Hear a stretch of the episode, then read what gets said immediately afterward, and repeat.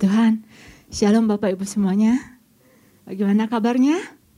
Wah, luar biasa ya. Kita bersyukur untuk uh, pesan Tuhan, untuk visit Tuhan yang baru dan segar bagi kita. Kita semua percaya kita perlu visi yang baru yang yang selalu menyegarkan kita. Karena lewat visi itu kita akan dibawa semakin masuk dekat dengan Tuhan. Kita akan dibawa semakin masuk lebih dekat dengan rencana Tuhan dalam kehidupan kita. Karena ibu bapak, kurangnya visi saja membuat orang-orang percaya itu bisa jatuh bangun. Apalagi tidak ada visi. Jadi begitu pentingnya visi tersebut. Visi yang akan membuat kita semakin tahu apa yang harus kita lakukan selama kita di bumi ini. Nah, visi Tuhan untuk Bapak Ibu semuanya dan saya adalah bagikan kasih Tuhan karena kasih mencerikan mata yang buta. Diambil dari Yesaya 42 ayat yang ke-6 dan yang ke-7. Yesaya 42 ayat yang ke-6 dan yang ke-7. Saya mau membacakannya. Aku ini, Tuhan, telah memanggil engkau untuk maksud penyelamatan. Telah memegang tanganmu. Aku telah membentuk engkau dan memberi engkau menjadi perjanjian bagi umat manusia. Menjadi terang untuk bangsa-bangsa. Ayat yang ketujuh, penekanannya untuk membuka mata yang buta. Untuk mengeluarkan orang hukuman dari tempat tahanan dan mengeluarkan orang yang duduk dalam gelap dari rumah penjara. Nah, Ibu Bapak, ketika kita tahu uh, mungkin kita beberapa hari ini sudah meren, apa, merenungkan tentang visi Tuhan ini, sepertinya visi ini bukan sebuah visi yang mudah untuk dilakukan. Coba Ibu Bapak bayangkan, kita harus berada dalam posisi bahwa kita itu harus mencelikan orang yang buta. Orang yang tadinya buta nggak bisa melihat, buta pikirannya, buta uh, hatinya, buta rohnya. Kita harus tugas kita adalah mencelikan orang tersebut. Dan yang uh, membuat uh, mirisnya itu ternyata di masa-masa pandemi ini harusnya orang-orang yang orang-orang percaya yang dipercayakan Tuhan untuk mendemonstrasikan kuasa daripada daripada Tuhan malah kondisinya itu dalam keadaan buta.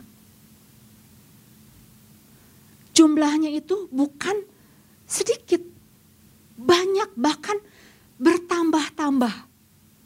Dikatakan bahwa ada spiritual blindness, ada kebutaan dan kalau ibu bapak merenungkan apa sih arti dari semuanya ini? Kok kenapa bisa bisa begini? Artinya apa? Bahwa orang-orang percaya itu gak powerful, gak punya kuasa, gak punya urapan Tuhan. Roh Kudus di dalam kehidupannya sudah tidak berfungsi lagi. Artinya apa? Tangkinya kosong. Bagaimana dia bisa mencelikan? Kalau tangkinya kosong, bagaimana dia bisa membagikan kuasa, menyalurkan kasih dan kuasa? Kalau di dalamnya kosong, gak bisa melakukan hal visi ini. Makanya dikatakan sepertinya rasanya, waduh, mungkin enggak ya, rasanya berat deh. Sudah enggak nggak peduli lagi, sudah masa bodoh dengan namanya pengejaran akan Tuhan. Sudah masa bodoh dengan namanya pertumbuhan kerohanian. Dengan berbagai alasan. Ah itu mah kan bukan tugas saya tuh. Ngurusin pertumbuhan pertumbuhan rohani mah. Tugas gembala. Dan saya mah bukan gembala. Saya bukan pendeta. Jadi berbagai alasan. Nah inilah situasi yang harus kita hadapi, yang yang diperhadapkan kepada kita.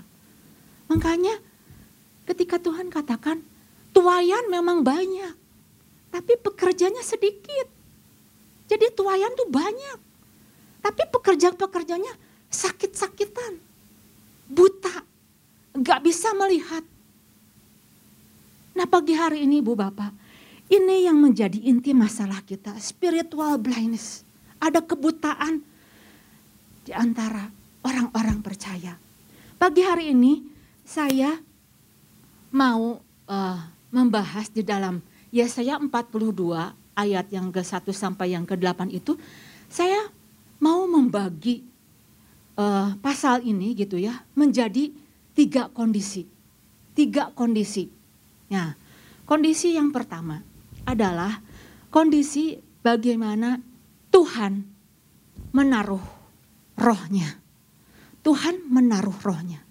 Jadi ketika Tuhan melepaskan visinya, ketika Tuhan mau melepaskan tugasnya bagi orang-orang percaya, pertama yang dia lakukan adalah dia taruh rohnya terlebih dahulu di dalam kehidupan orang-orang percaya. Jadi visi dilepaskan, roh Tuhan dilepaskan. Nah pada saat itu roh Tuhan Roh Kudus tinggal dalam diri kita, dia akan bantu kita untuk mengerjakan apa yang namanya visi tersebut. Dia akan bantu kita. Dia tinggal di dalam kehidupan orang-orang percaya. Jadi orang-orang percaya enggak berjalan dengan sendiri. Ada tuntunan dari Roh Kudus, ada urapan dari Roh Kudus, ada kuasa yang bekerja. Kemudian kondisi yang kedua adalah kondisi bagaimana umat Tuhan, orang-orang percaya itu dipanggil untuk melakukan tugas panggilan tersebut, yaitu apa? Mencelikan orang-orang yang buta, menjadi terang bagi bangsa-bangsa. Ayat yang ke-6 dan ayat yang ke-7. Tadi ayat yang pertama adalah Tuhan menaruh rohnya. Jadi sebelum sebelum orang-orang percaya masuk dalam ayat 6 dan yang ketujuh Tuhan taruh rohnya dan di situ pada pertengahannya itu adalah ada sebuah kondisi yaitu kondisi bulu patah terkulai. Nah ayat yang ketiga coba kita sama-sama baca ya. Ayat yang ketiga. Bulu yang patah terkulai tidak akan diputuskannya dan sumbu yang pudar nyalanya tidak akan dipadamkannya tetapi dengan setia ia akan menyatakan hukum. Jadi ini ada sebuah kondisi buluh yang patah terkulai. Ini kalau saya mau katakan ini adalah sebuah titik krusial, titik penting yang akan menentukan orang percaya tersebut bisa melakukan tugas tersebut, bisa menyelesaikan tugas tersebut atau tidak. Jadi titik yang krusial, penting sekali. Dan kalau ibu bapak jujur, terbuka bahwa kita berada di titik ini. Berada di titik bagaimana saya ngerasa bulu saya terkulai. Udah nggak ada yang bisa diharapkan lagi. Pengharapan apa? Saya sepertinya nggak bisa deh, nggak berdaya. Bagaimana mungkin bisa saya melakukan ayat 6 dan ayat ke-7 mencelikan karena posisi saya patah terkulai.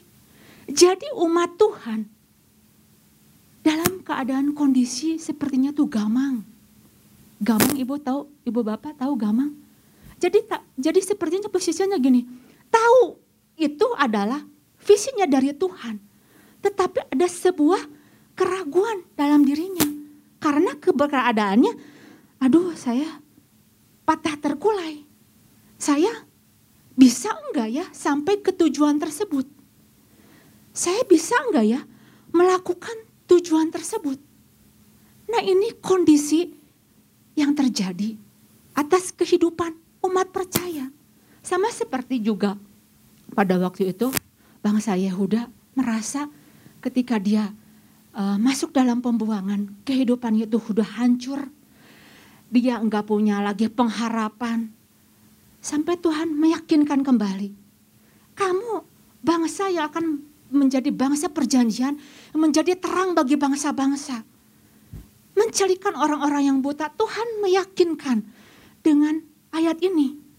Nah ibu bapak kalau kita tahu bahwa kita merasa mungkin saat-saat hari ini kita berada dalam kondisi sepertinya patah terkulai dalam kegamangan.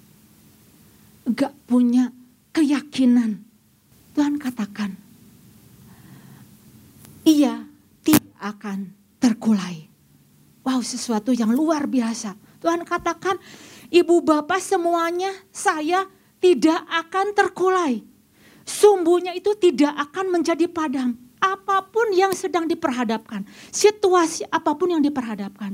Mungkin ke depan sepertinya sudah buntu, pintu udah tertutup, masalah udah banyak, ke belakang sudah berantakan karena masa pandemi. Ada banyak orang-orang yang sepertinya sudah terkurung, sudah tidak punya pengharapan lagi. Tapi Tuhan katakan, engkau ibu bapak saya semuanya tidak akan terkulai. Ayat yang keempat luar biasa. Tuhan katakan sekali lagi, sumbunya tidak akan menjadi padam. Karena apa? Karena Tuhan sudah taruh rohnya di dalam kehidupan kita.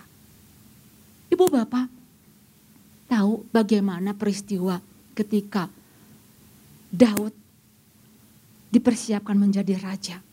Di dalam 1 Samuel 16 ayat yang ke-13 dikatakan apa? Dikatakan bahwa Samuel mengambil tabung tanduk yang berisi minyak itu dan mengurapi Daud di tengah-tengah saudara-saudaranya. Sejak hari itu dan seterusnya berkuasalah roh Tuhan atas Daud. Sejak apa? Sejak dilepaskan visi tersebut. Dan Tuhan mengurapi dia sejak saat hari itu dan seterusnya. Jadi selama perjalanan Daud menuju menjadi raja sampai akhir hidupnya, roh Tuhan itu bekerja secara penuh. Jadi enggak sesaat. Dari visi dilepaskan sampai dia menyelesaikan visi tersebut, roh Tuhan bekerja penuh dalam kehidupan Daud. Nah ibu bapak, sekalipun mungkin Daud mengalami yang apa e, mengalami masa-masa bagaimana dia sepertinya sudah hilang pengharapan. Kadang dilempar dengan batu oleh orang-orang yang e, apa yang sudah ditolong mengkhianati, mengkhianati dia. Dikejar-kejar oleh Saul. Tetapi Tuhan katakan rohnya tinggal di dalam kehidupan Daud. Pengurapannya itu tinggal seterusnya. Apa itu pengurapan? Pengurapan itu adalah kuasa supranatural. Kekuatan ilahi yang memampukan orang percaya mengerjakan tugas tersebut. Dan saya percaya ketika Tuhan menaruh rohnya dalam kehidupan kita, pengurapannya, saya percaya kita akan dimampukan. Jadi ibu bapak, saya mau tinggalkan kondisi kegamangan karena sekali lagi Tuhan katakan, engkau sekali-kali tidak akan pernah terkulai. Tetap konsisten di dalam pengurapan Tuhan, tetap mencari Tuhan, tetap menyembah Tuhan. Tetap berdoa, jangan undur. Jangan tinggalkan Tuhan. Jangan menjadi lemah. Melainkan kita harus semakin masuk di dalam hadirat Tuhan. Masuk mencari kekuatan yang baru. Itu sebabnya ibu bapak ketika uh, Petrus menyadari gitu ya bahwa dia berada dalam kegamangan dan akhirnya Tuhan memulihkan kehidupannya. Hal yang Tuhan lakukan adalah Tuhan menyentuh kegamangan dari Petrus. Dia lepaskan dari segala tuduhan-tuduhan, intimidasi-intimidasi yang mungkin aduh pembunuh, pengkhianat. Tuduhan-tuduhan tersebut dibereskan, disentuh, disembuhkan oleh Tuhan. Akhirnya dia menjadi seorang pribadi yang dipakai Tuhan dan siap untuk mencerikan orang-orang yang buta. Nah, murid-murid Tuhan dan Petrus pada waktu itu sangat menantikan yang namanya janji Bapa, yaitu penuh dengan kuasa Roh Kudus. Nah, dari situ ketika Petrus penuh dengan kuasa Roh Kudus, di situlah Tuhan bekerja. Nah, saya teringat gitu dengan sebuah cerita bagaimana Petrus membawa orang-orang datang kepada Tuhan, mencelikan orang-orang yang tadinya tinggal dalam kegelapan dan akhirnya datang kepada Tuhan. Ada sebuah kisah yaitu kisah di dalam uh, kisah para rasul ya, kisah para rasul ayat yang ke tiga. Kita sama-sama mau lihat ya cerita dari bagaimana Petrus mencerikan orang-orang yang buta. Kisah para rasul tiga. Jadi pada suatu hari menjelang waktu sembahyang, yaitu pukul tiga petang, naiklah Petrus dan Yohanes ke bait Allah. Selanjutnya, di situ ada seorang laki-laki yang lumpuh sejak lahirnya, sehingga ia harus diusung. Tiap-tiap hari orang itu orang itu diletakkan dekat pintu gerbang bait Allah yang bernama Gerbang Indah untuk meminta sedekah kepada orang-orang yang masuk ke dalam bait Allah. Ketika orang itu melihat bahwa Petrus dan Yohanes hendak masuk ke bait Allah, ia meminta sedekah. Mereka menatap dia dan Petrus berkata, lihatlah kepadaku. Jadi ini ada sebuah peristiwa. Petrus sudah dipenuhi dengan kuasa roh kudus. Kemudian Petrus dan uh, Yohanes itu mau masuk ke bait Allah. Dia lihat ada seorang yang lumpuh sejak lahirnya. Dan akhirnya orang lumpuh tersebut datang melihat kepada Petrus meminta sedekah. Nah, coba ibu bapak bisa bayangkan gitu ya, ketika Petrus dan Yohanes uh, naik ke bait Allah, ketemu ket, uh, melihat orang yang lumpuh, dan akhirnya orang lumpuh, ayat yang ketiga berkata apa? Ketika orang itu melihat bahwa Petrus dan Yohanes hendak masuk ke bait Allah, ia meminta sedekah. Orang itu, orang yang lumpuh tadi itu melihat melihat Petrus dan Yohanes. Jadi orang lumpuh tersebut punya mata, dia melihat tetapi enggak melihat. Matanya ada gitu, tetapi enggak bisa melihat hal-hal yang rohani. Hal-hal yang ilahi. Dan kata melihat di sini adalah dalam bahasa Yunaninya itu eido. Jadi orang ini punya mata tapi gak bisa melihat hal-hal yang ilahi, hal-hal yang rohani, hal-hal yang lebih berharga. Itu sebabnya makanya yang dia minta hanya sedekah. Gan, pasihan gan, minta gan, minta belas kasihan hidupnya nggak ada dayanya. Dan mata yang dipakai oleh orang ini adalah mata eido. Mata yang hanya melihat perkara yang jasmani aja, nggak bisa memandang jauh ke depan. Nggak bisa nggak bisa memandang hal-hal yang rohani. Yang Tuhan sediakan yang lebih berharga dari hanya sedekah saja. Ayat yang keempat ketika Petrus melihat orang lumpuh tersebut dikatakan bahwa mereka menatap dia. Petrus menatap orang lumpuh tersebut. Dan Petrus berkata, lihatlah kepada kami. Jadi kata lihat di sini berbeda artinya dengan ayat yang ketiga. Ayat yang ketiga tadi dikatakan bahwa arti melihat itu adalah edo. Sesuatu yang hanya sejauh pandang, sesuatu yang bersifatnya itu hanya apa Eh, kebutuhan yang memuaskan secara jasmani aja. Tetapi kata melihat di ayat yang keempat dikatakan bahwa melihat dalam bahasa Yunaninya yaitu blepo. Blepo itu punya sebuah kekuatan untuk melihat sesuatu yang bernilai ilahi, sesuatu yang lebih berharga, sesuatu yang rohani. Nah, Ibu Bapak, di sini kita bisa lihat ketika Petrus penuh dengan roh kudus, penuh dengan urapan dari Tuhan, maka ajakannya bukan ajakan edo lagi. Ajakannya bukan ajakan yang jaraknya itu kecil sekali. Yang nilainya itu murah sekali. Tetapi ketika Petrus penuh dengan roh kudus, ajakannya adalah ajakan mata blepo. Wow, dahsyat ibu bapak. Mata blepo itu mata yang bisa memandang jauh, terbuka dengan jelas. Apa yang menjadi tujuan, apa yang kan udah dalam kekayaan Tuhan. Nah ini yang diajak orang lumpuh tersebut ini jangan pakai mata edo. Pakailah mata blepo supaya engkau bisa melihat supaya engkau bisa melihat perkara-perkara yang luar biasa. Ketika Petrus penuh dengan Roh Kudus, lihat orang-orang 3000 orang datang kepada Tuhan. Orang-orang dicelikan. Dan kuasanya penuh dengan urapan. Urapannya begitu tebal.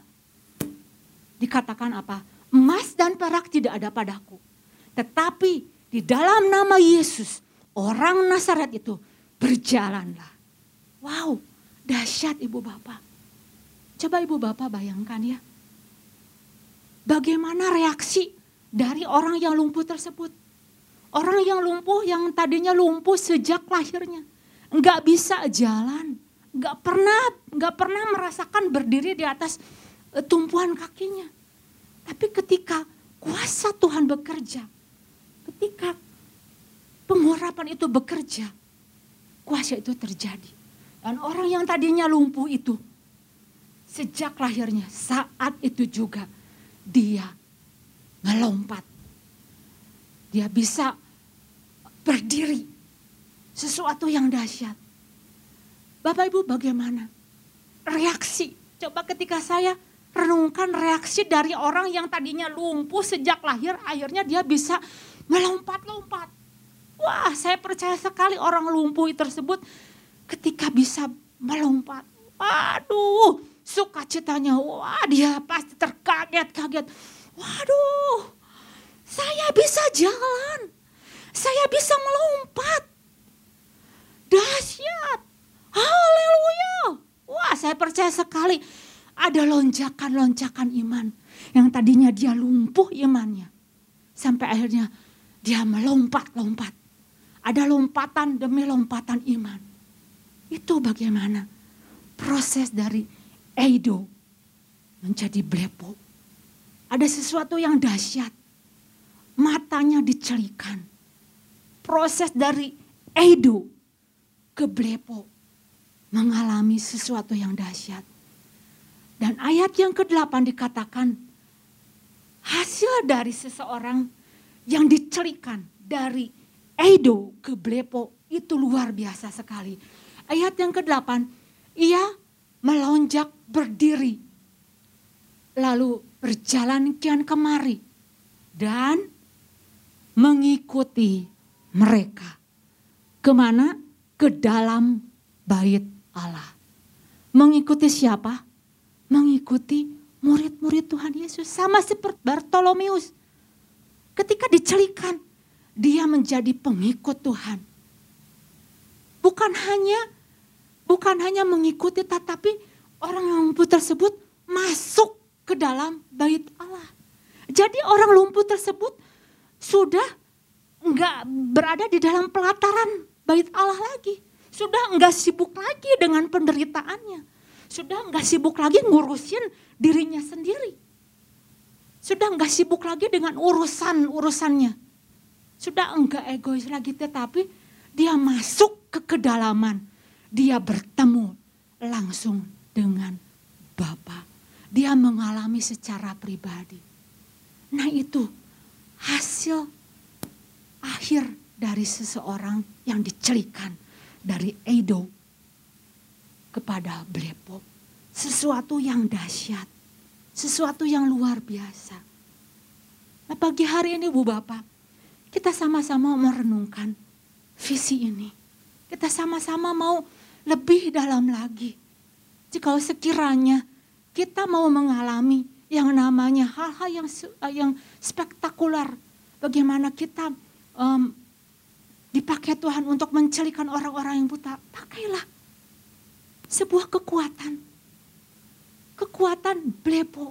Lihat, minta pengurapan daripada Tuhan. Jikalau sekarang kita mungkin berada dalam keadaan gamang, ayo. Tuhan katakan, engkau tidak akan. Tuhan sudah menyentuh dan Tuhan sudah katakan di ayat keempat, engkau tidak akan terkulai, engkau tidak akan menjadi padam. Kita sama-sama mau bangun. Kita mau sama-sama hidupi visi ini. Nah, satu hal lagi yang saya mau membagikannya, apa yang dimaksud dengan kategori orang-orang yang buta? 2 Timotius 3 ayat 1 sampai ayat yang ke-8 saya mau membagikannya supaya ibu bapak banyak sekali punya pengertian ya. Ketahuilah bahwa pada hari-hari terakhir akan datang masa yang sukar. Ayat yang kedua sampai seterusnya.